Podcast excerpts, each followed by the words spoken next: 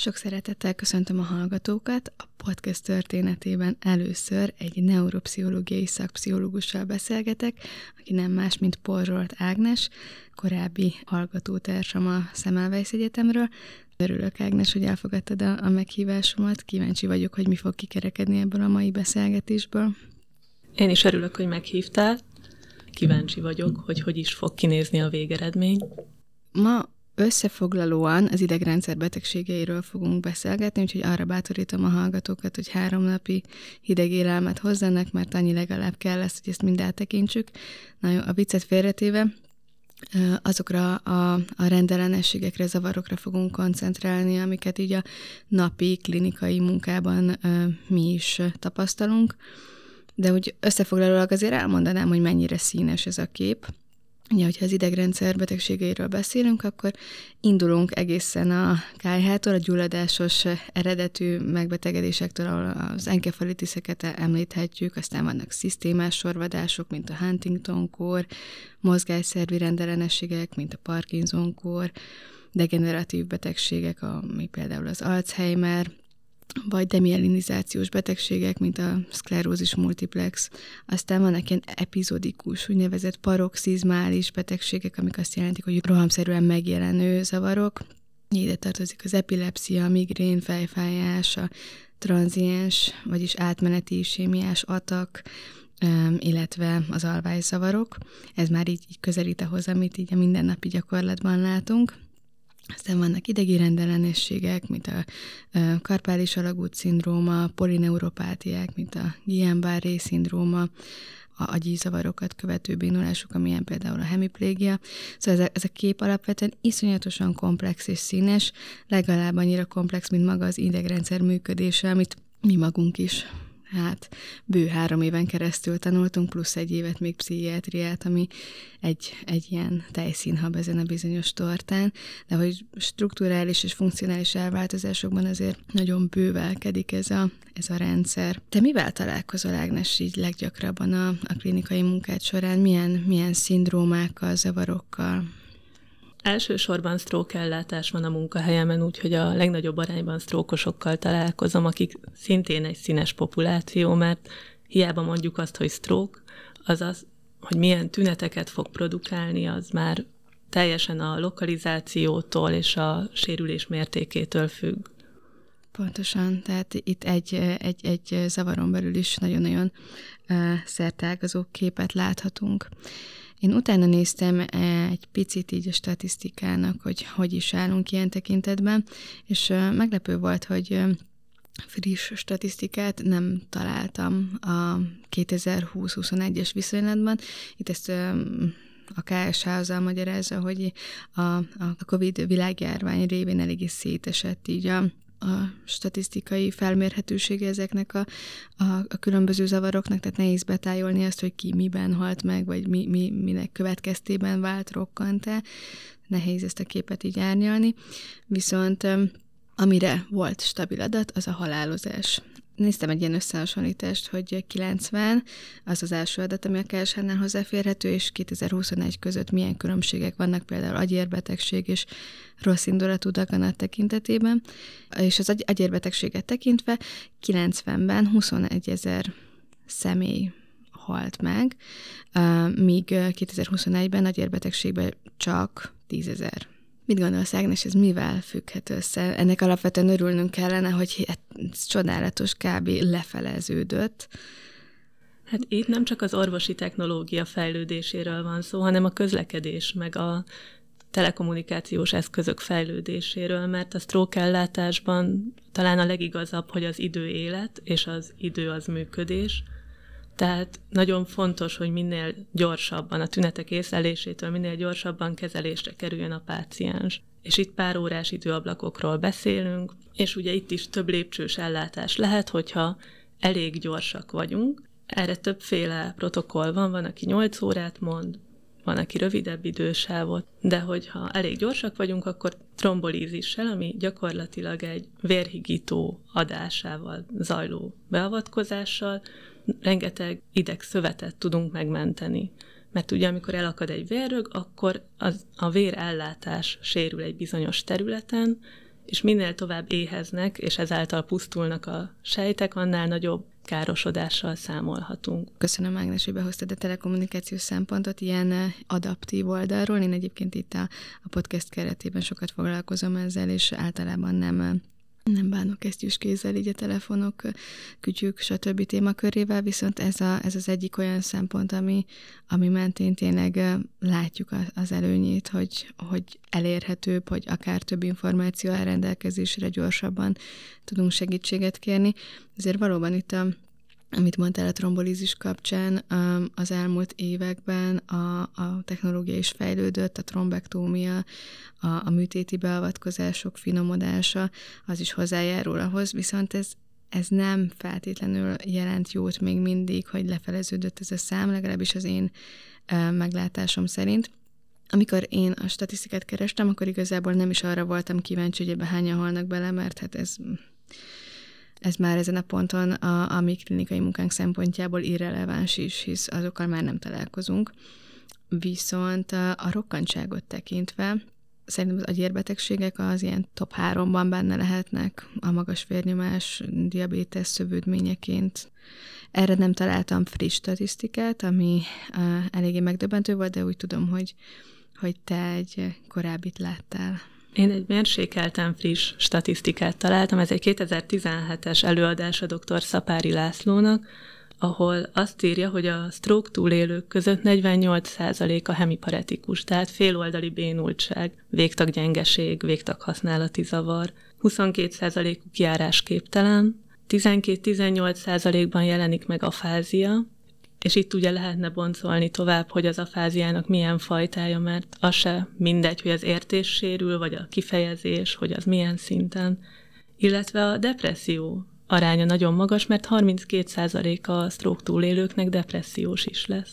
Igen, hogy egy picit hátrébb lépünk ezektől a, a, a, a számoktól, és meglátjuk itt az egyéni történeteket, amikkel mi is gyakran találkozunk, azért látható, hogy hogy ezeket a történéseket relatíve kis százalékban és általában fiatalabb életkorban vészelik át maradandó károsodás nélkül, és valamilyen formában azért a depressziót sem elbagatelizálandó, hatással van a további életre, és mondjuk ez a hatás abban nyilvánul meg, hogy valaki nem tud visszatérni a munkahelyére, vagy nem tudja folytatni a vállalkozását, nem tud kapcsolódni a családjával, konfliktusok jönnek létre elmentén, ugye nem ritka a bűntudat is, akkor ezért ez egy jelentős életminőségromláshoz vezet, és hát ilyen, ilyen formán akár meg is alapozhatja a, a korábbi elhalálozást. Abszolút, illetve én beemelném kicsit a környezetet is, mert hogy nem csak az egyén életminősége változik meg, hanem az őt körülvevő embereké is. Tehát a család az gyakran nagyon sok szempontból érintett, és nem csak ápolási szinten, hanem az ő mindennapi életük is megváltozhat. Hogyha így be kellene kategorizálni, hogy, hogy mik ezek a, a, a zavarok, amikkel találkozol leggyakrabban, akkor hogy, hogyan jellemeznéd őket? A leggyakoribb az valamilyen kognitív zavar, ami egy rendkívül nagy gyűjtőfogalom, de most így végig gondolva gyakrabban találkozom vele, mint az afáziákkal. Ez azt jelenti, hogy valami olyan képesség a gondolkodásban, ami korábban jelen volt, lehet itt számolás, lehet itt a tériségérzékelése, az sérül. És ez elsőre nem is mindig egyértelmű, mert mondjuk egy hemiparetikus betegnél az, hogy ő nehezen mozog, az olyan szinten elviszi a fókuszt, hogy sokkal később vesszük észre, akár a beteg magán is, hogy a gondolkodási folyamatai is nagy mértékben megváltoztak. Hogyan osztanád fel így a, a, a zavarokat a mentén, hogy hogy mondjuk milyen típusú sztrókról beszélünk. Azt gondolom, hogy, hogy kevesen vannak tisztában azzal, hogy, hogy mennyire komplex fogalom, akár maga a sztrók is, tehát ezen belül is több, több fajtát elkülönítünk, és ez sokszor így a köznyelvben szinonimaként használjuk, és akkor ha valamilyen hozzáértő személy megkérdezi, hogy akkor most ez tényleg vérzés volt, vagy nem volt vérzés, akkor ott már így elakad a beszélgetés. De tegyünk ebben egy trendet, hogy hogyan, hogyan gondolkodunk erről. Akkor kezdjük az elején, a vérzés volt-e. Ugye az isémiás ataknál ott elakad egy vérrög az érben, és vérellátási zavar alakul ki. A vérzés, szaknyelven akkor beszélünk vérzésről, hogyha konkrétan az ér megreped, és vér kerül az agy szövetei közé, vagy a likvortérbe. és akkor már a közbeszédben ez sincs annyira elkülönítve. Egyébként kezelési szempontból nagyon fontos, mert nagyon mások a rizikófaktorok, az idői rizikófaktorok, hogy melyik időpillanatban mekkora veszélyt jelent, illetve a felépülési lehetőségek is. Ha észleljük, hogy, hogy valami más az egyik hozzátartozónkkal, akkor mi, mi az, amire érdemes lehet odafigyelni? A stroke eléggé ismert, hogy az ilyen zsibbadásokkal, bénulásokkal jár a félarc, lefittyed, ez a szakkifejezés, a karemelés nehezítetté válik, és ez jellemzően csak az egyik oldalon következik be. Mondjuk azért más, mint egy epilepsia, ahol szintén lehetnek féloldali tünetek, hogy itt nem rángatózást, hanem gyengeséget, ügyetlenséget fogunk látni. Nagyon gyakori tünet, amit könnyű is észrevenni, a beszéd megváltozása, kásásabbá válik, vagy értelmetlenné. Ezzel szemben a vérzéses eseteknél a legjellemzőbb az egy ütésszerű tarkótáji fejfájás, de hallottam olyan esetről is, ahol agresszióval indult, hirtelen kialakuló agresszív viselkedéssel, és aztán a kórházba szállítás után derült ki, hogy ez egy vérzésnek a következménye. Talán nem is gondoljuk, hogy egy, egy viselkedéses tünet mögött milyen komplex agyi történések állhatnak. Mm, milyen különbséget látsz te abban, hogy, hogy egy ilyen történés gyerekkorban következik be, vagy felnőtt korban? Gyerekkorban a, attól függ, hány éves gyerekről beszélünk, tehát már itt is egy nagyon divers, divers helyzet előtt állunk, de ugye az agyplaszticitása, tehát hogy, az, hogy mennyire képes újra rendezni magát egy jó működés elérése érdekében, az gyerekkorban nagyobb. Még nem annyira kialakultak a készségek, úgyhogy nagyobb esély van arra, hogy esetleg más területek átveszik a kieső területek helyét. Ugyanakkor van egy ilyen gyerekkori vulnerabilitás elmélet, tehát hogy amikor épp alakul ki egy adott készsége a gyereknek, és pont a az adott készségben szerepet játszó területet érinti a zavar, akkor lehet, hogy nehezebb lesz, vagy nem is lesz képes kiépíteni azt a képességét. Ezzel szemben ugye felnőtt korban már kialakult készségekről, képességekről beszélünk. Felnőtt korban gyakran az alapképességeken rengeteg múlik, tehát az, hogy mennyire lesz képes bevonni kompenzációs stratégiákat az adott egyén, az múlik azon, hogy korábban milyen készségei voltak. Kompenzációs stratégiák azok gyakran múlnak a lehetőségeken, illetve a környezeten is. Kap-e visszajelzést, kap-e támogatást, kap-e lehetőséget, hogy kísérletezzen, és itt bejön a túlóvás kérdése. Köszönöm, hogy említed a túlóvást. Mindenképp térjünk ki rá. Szerintem olyan kontextusban érdemes talán rátekinteni, hogy, hogy látjuk, hogy mi a folyamata annak, ha mondjuk valaki ténylegesen stroke kap, akkor, akkor ott mi a, mi a, a, a menetrendje a történéseknek. Észleljük, hogy nem érzi jól magát a hozzátartozónk, akkor nyilván célszerű hívni a mentőket. Igen, és akkor egy sürgőségi osztályra fogják vinni. Ilyenkor a mentőben már az elsődleges diagnosztika az megtörténik, tehát hogyha úgy észlelik, hogy ez valószínű stroke esemény, akkor arról értesítik a fogadóintézetet, hogy tudjanak készülni. Mivel, mint korábban mondtuk, az idő az agyszövet, itt nagyon fontos, hogy minél gyorsabban végigmenjenek a vizsgálatokon, ahol lesz egy elsődleges képalkotó, ami alapján a neurológus szakorvos eldönti, hogy ez stroke vagy sem, illetve hogy indítható-e trombolízis. Ezután, hogyha megtörtént a lízis, akkor osztályos felvétel és megfigyelés következik. Ez az egyén meg a esemény függvénye, hogy milyen hosszan, és akkor itt mérik fel, hogy milyen maradványtünetek vannak. És akkor megint az egyén és a maradványtünetek függvényében jöhet a rehabilitáció időszaka, ami egy hosszabb, több hetes, több hónapos rehabilitációs intézeti kezelést jelent. Itt jellemzően sok gyógytornet szoktak végezni, mert elsősorban mozgásos profilban gondolkodnak ezek az intézmények, de egyre nagyobb hangsúlyt kap a neuropszichológiai fejlesztés is. Találkoztam olyan, olyan esettel, ahol az volt a hozzátartozók fejében, hogy onnantól, hogy hazatér az ő a rehabilitációból, ott az a kész állapot, és azzal kell boldogulni a későbbiekben, de ez is egy tévhit, mert egy ilyen stroke esemény után nagyon el tud húzódni a felépülési vagy javulási idő, még hogyha teljes felépülésről nem is beszélünk.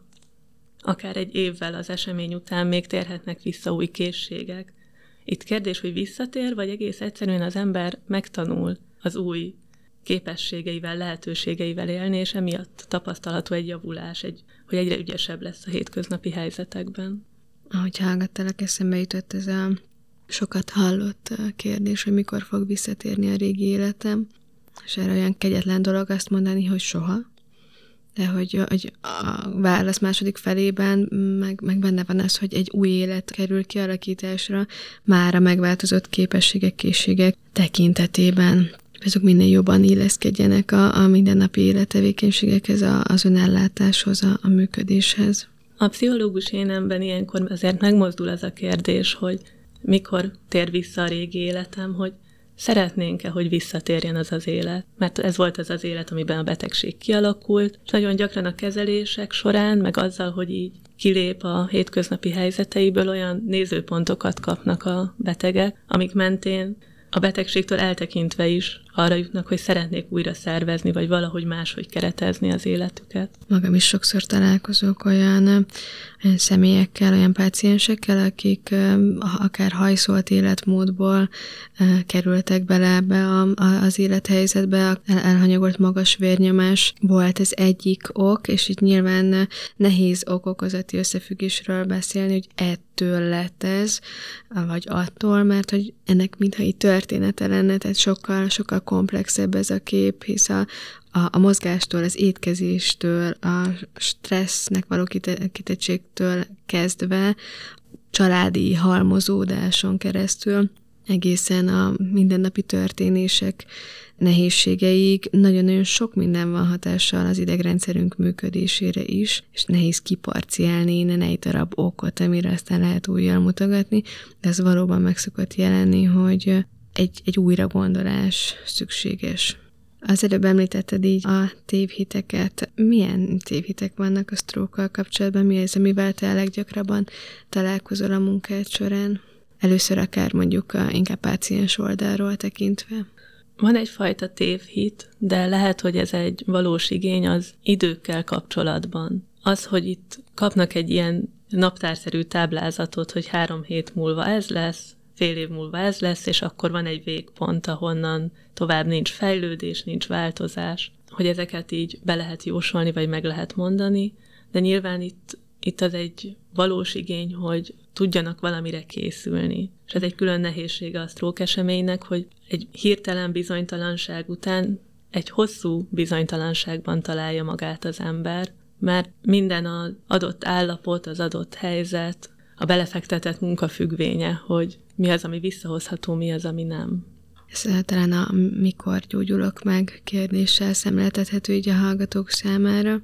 Mikor jön el a teljesség ideje újra az életemben, visszajön-e, lehet-e teljesen meggyógyulni, és ugye e, tipikusan erre sem szoktuk azt mondani, hogy nem, ez eddig tart, és innen, innen nincs tovább út, hiszen, ahogy te is mondtad, azért e, ne, nehéz bejósolni, hogy mondjuk egy év, másfél év távlatában tud-e kialakulni akár egy új készség így a a funkcionális reorganizáció jegyében, nem egy nagyon szép szofisztikált kifejezés, de talán igényel némi kibontást, mert, mert hogy egyébként az agyunk képes újra szervezni bizonyos készségeket, képességeket, vagyis azoknak a kivitelezését.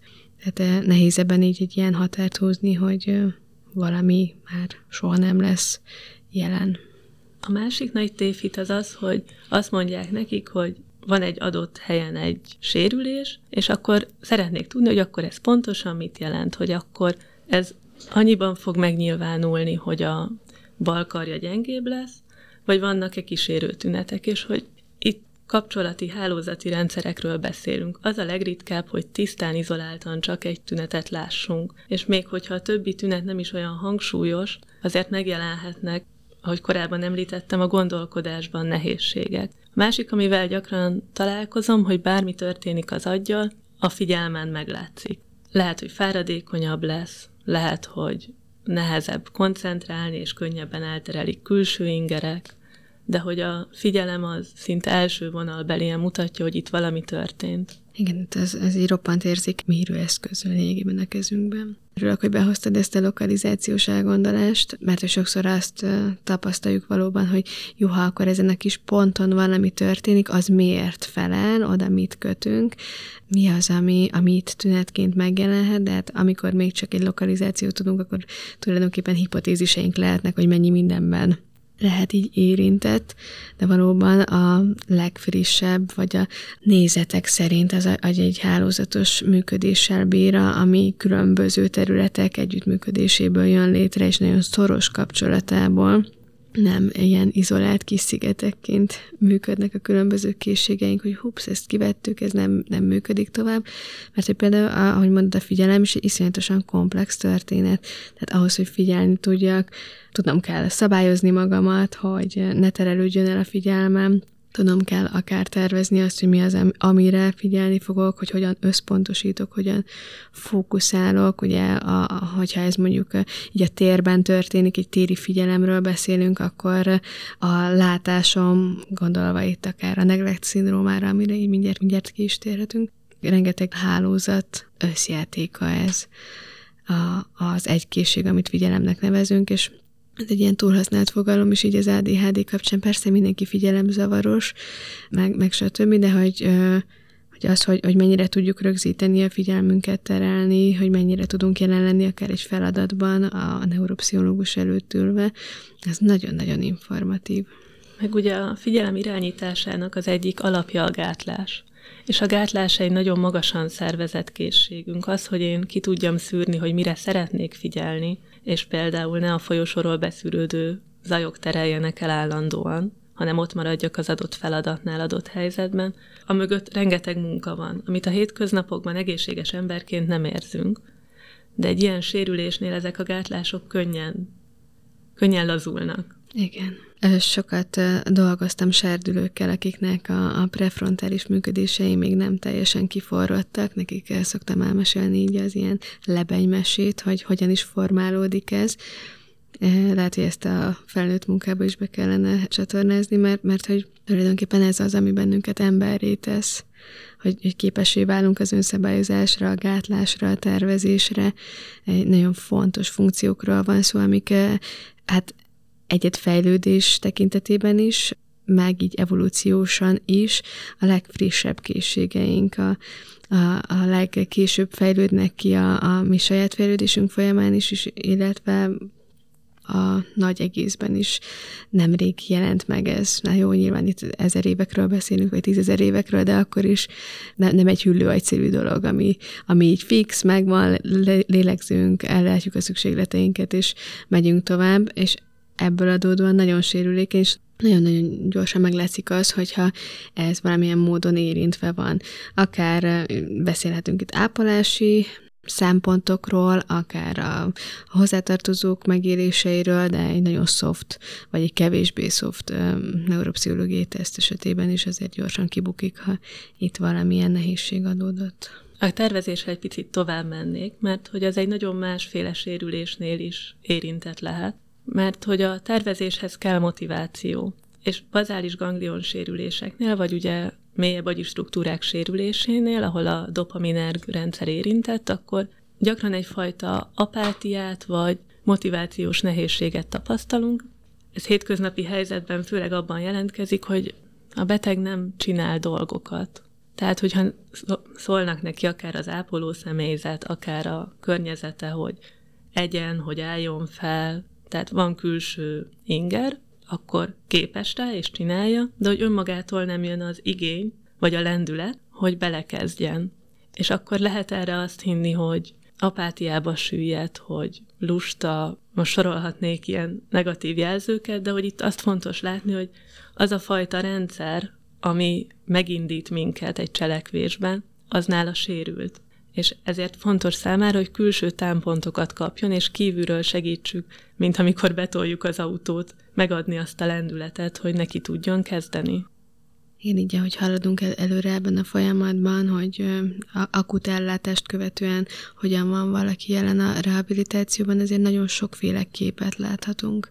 Mert az, hogy valaki ott marad az ágyában, és nincs önirányított cselekvése, nagyon-nagyon sok mindenből táplálkozhat, lehet ez is ez egy strukturális sérülés következménye is, ahogy mondod itt a dopaminerg rendszert, de ugyanúgy lehet a, a trauma következménye is, mivel a stroke önmagában véve egy világrengető esemény. Azt hiszem, hogy ebben van felelősségünk mind a kettőnknek, meg, meg így a, a, a pszichológusoknak, hogy a, az ellátást ilyen formában valahogy igyekezzünk a beteg igényei köré szervezni, mert hogy sokszor előjönnek ezek a címkék, hogy hát nem akar, meg, meg lusta, meg nem működik, meg persze posztrók depressziója van, de, de közben itt, itt sokkal érzékenyebb működésekről is beszélhetünk a háttérben. Tehát nyilván, hogyha egy struktúrális sérülés van, akkor ott nincs mit bizonygatni, de hogy, hogy a trauma szemlélet az még mindig nem nagyon jelenik meg a, akár így az osztályos ellátás keretében, miközben egy nagyon-nagyon fontos szempont, hogy amikor akár egy PTSD-s tünet együttesben vagyok, és a biztonságot az jelenti, hogy ott vagyok az ágyban, nem ugyanazt a percepcióját eredményezi a világnak, tehát nem, nem ugyanúgy vagyunk jelen, mint az, aki mondjuk ellát bennünket, vagy a szomszédágyon fekvő, aki, aki egy teljesen más tudatállapotban van, és ilyen formán máshogy is fogadjuk be az információkat, amit mondtál, és ugye, hogy hogy hogyan, hogyan gátoljuk le, ami kívülről beszűrődik sok esetben, ez egy módosult tudatállapot is, amiben benne van a, a beteg, és, és ebből adódóan minden információ darabka ugyanolyan súlyjal esik latba. Nem válik ki az, ami fontos számomra, hogy most nem tudom, a, a, az édesanyám, a párom, a kezelőorvosom szól el hozzám, vagy azt hallom, hogy a folyósón beszél egy orvos egy teljesen más esetről, vagy a, egy teljesen másik hozzátartozót, vagy a ápolónőt hallom el. Tehát, hogy minden ugyanolyan súlyjal esik latban és ez egy többszörösen módosult tudat. Ha eltekintünk attól, hogy a, a stroke esemény vagy más agyi sérülés gyakran zavartsággal jár, hogy gyakran vannak utána altatásban a betegek, akkor ezt most így kivesszük, akkor is felborult a napi rend. Idegen környezetben van. Akár a saját testnek is lehet egy idegenségérzése, mert kevesebbre képes, mint előtte. Az a fajta zavartság, hogy ezt tudom-e vagy sem idegen emberek között. Tehát, hogy itt nem csak a szervi szinten van egy tudati módosulás, hanem élmény, úgymond pszichés szinten is, aminek része a trauma, része a szokatlan környezet, szokatlan élethelyzet, úgyhogy szerintem nagyon nehéz ezeket különálló blokkokként kezelni, hanem egyben egy sok szinten érintett élmény, életélmény van jelen, amikor egy ágyban fekvő beteggel találkozunk. Igen. Az előbb említetted, hogy ugye a test érzékelés, vagy a test élménye is megváltozik, és sokszor találkozhatunk akár konkrét szindrómákkal, együttesekkel, amelyek a stroke másodlagos következményeként alakulnak ki. Ilyen például a neglect szindróma, amit az előbb már említettem, amelynek keretében tulajdonképpen elhanyagolja az egyik testfélt a, a személy, vagy az egyik oldalról érkező információkat. Ez az elhanyagolás az azt jelenti, hogy nem nem orientálódik, nem, nem vesz erről a tudomást, nem, nem figyel erre az oldalra, és ugye ez a klinikai működésünkben elég gyakori, és a hozzátartozóknak akár ijesztő is lehet, hogy mi az, ami történik, hogy, hogy van ez. De hogyan szoktad ezt látni, hogyan szoktad akár keretezni a hozzátartozóknak? Itt gyakran abban van egy zavar, hogy azt hiszik, hogy nem érkezik be inger arról az oldalról, pedig érkezik, csak olyan, mintha lehalkítanánk az egyik oldalt. Tehát, hogy ez nem azt jelenti, hogy teljesen elveszett, vagy megint ugye lehetőségek. Lehet, hogy valamennyire vissza lehet hozni. Hogyha elég jó a beteg tudata, és már eléggé éber ahhoz, hogy tudjon önmagára figyelni és megjegyezzen új információkat, akkor meg, lehet, meg tudja jegyezni, hogy igen, a bal oldalamról el szoktam feledkezni. Ilyenkor látjuk azt, hogy jobb kézzel elkezdik pakolászni a bal kezüket, hogyha esetleg nem mozog. De lassabban is kezdik el mozgatni, még hogyha egyébként képesek lennének rá. De hozzátartozóknak az lehet a nehéz, hogy ugye szeretnének kedvesen kedvesen hozzáállni a beteghez, és így a könnyebb utat választva a jó oldalra állnak, onnan fognak beszélni, azzal kerülnek interakcióba. és ezzel ráerősíthetnek arra, hogy a másik oldal elhanyagolt marad. Tehát, hogy fontos, hogy néha egy kicsit feszegessük a határokat, tehát nem ezzel kell kezdeni, de hogy álljunk oda, hogyha a baloldal kerül ki a figyelemből, akkor álljunk oda a baloldalra, segítsük, hogy odafordítsa a tekintetét, kapjon a bal kéz, a bal testfél is érintéseket, ingereket, hogy visszacsatlakozhasson, amennyire lehetséges, amennyire tud a figyelmi térbe. Hát kérdés az, hogy mivel teszünk jót a hozzátartozóinknak. De visszakapcsolódva a túlóváshoz, ám ilyenkor ugye törekszünk arra, hogy minél jobban kiszolgáljuk a, a, a beteg hozzátartozóinkat, és nem, nem mindig a, a felelősség vagy a teendők átvállalása az, ami a, legjobbat teszi hosszú távon, hanem a, a bátorítása annak, hogy, hogy valamilyen, valamilyen formában ők is törekedjenek a, akár az önellátásra, simán arra, hogy, hogy megpróbálják felvenni ezt a pulóvert, vagy meginni ezt a bögretet, mert hogy hosszú távon azért ez, ez tud hozzájárulni a gyógyulás folyamatához is. Egy ilyen gyógyulási folyamatban hatalmas rugalmasságra van szükség a hozzátartozóktól, mert hogy a képességek szinte folyamatosan változnak. Ami két hete még nem ment, most már lehet, hogy megy. És nem csak a betegnek kell újra és újra észrevennie, hogy ő hol tart, hanem a környezetének is figyelnie, hogy igen, ez már lehet, igen, ez még sok. Mi az, ahol már segítsek? Csíkszentmihályi flow élményéhez kapcsolnám be, ami lehet, hogy elsőre egy különös kapcsolásnak tűnik, de ugye ott is arról van szó, hogy a képességeink felső határán meg tudom csinálni, de már nem könnyedén, nem rutinból, hanem érzem, hogy oda kell rá figyelnem, energiát kell belefektetnem. Ezt a fajta állapotot érdemes keresni. Már megy, vagy még megy, még képes vagyok rá, de nem könnyen és nem rutinból. Mm. Tehát kell erőfeszítést tennem annak érdekében, hogy ezt a, az akár egyszerű ö, cselekvést is kivitelezzem. Igen. Van-e olyan, amit még hozzátennél ehhez a témához? Így, hogy kitekintettünk már a hozzátartozói körre a türelmet, mert hogy én azt látom, hogy egyfajta türelmetlenség az, ami nagyon sokat nehezít a helyzeteken.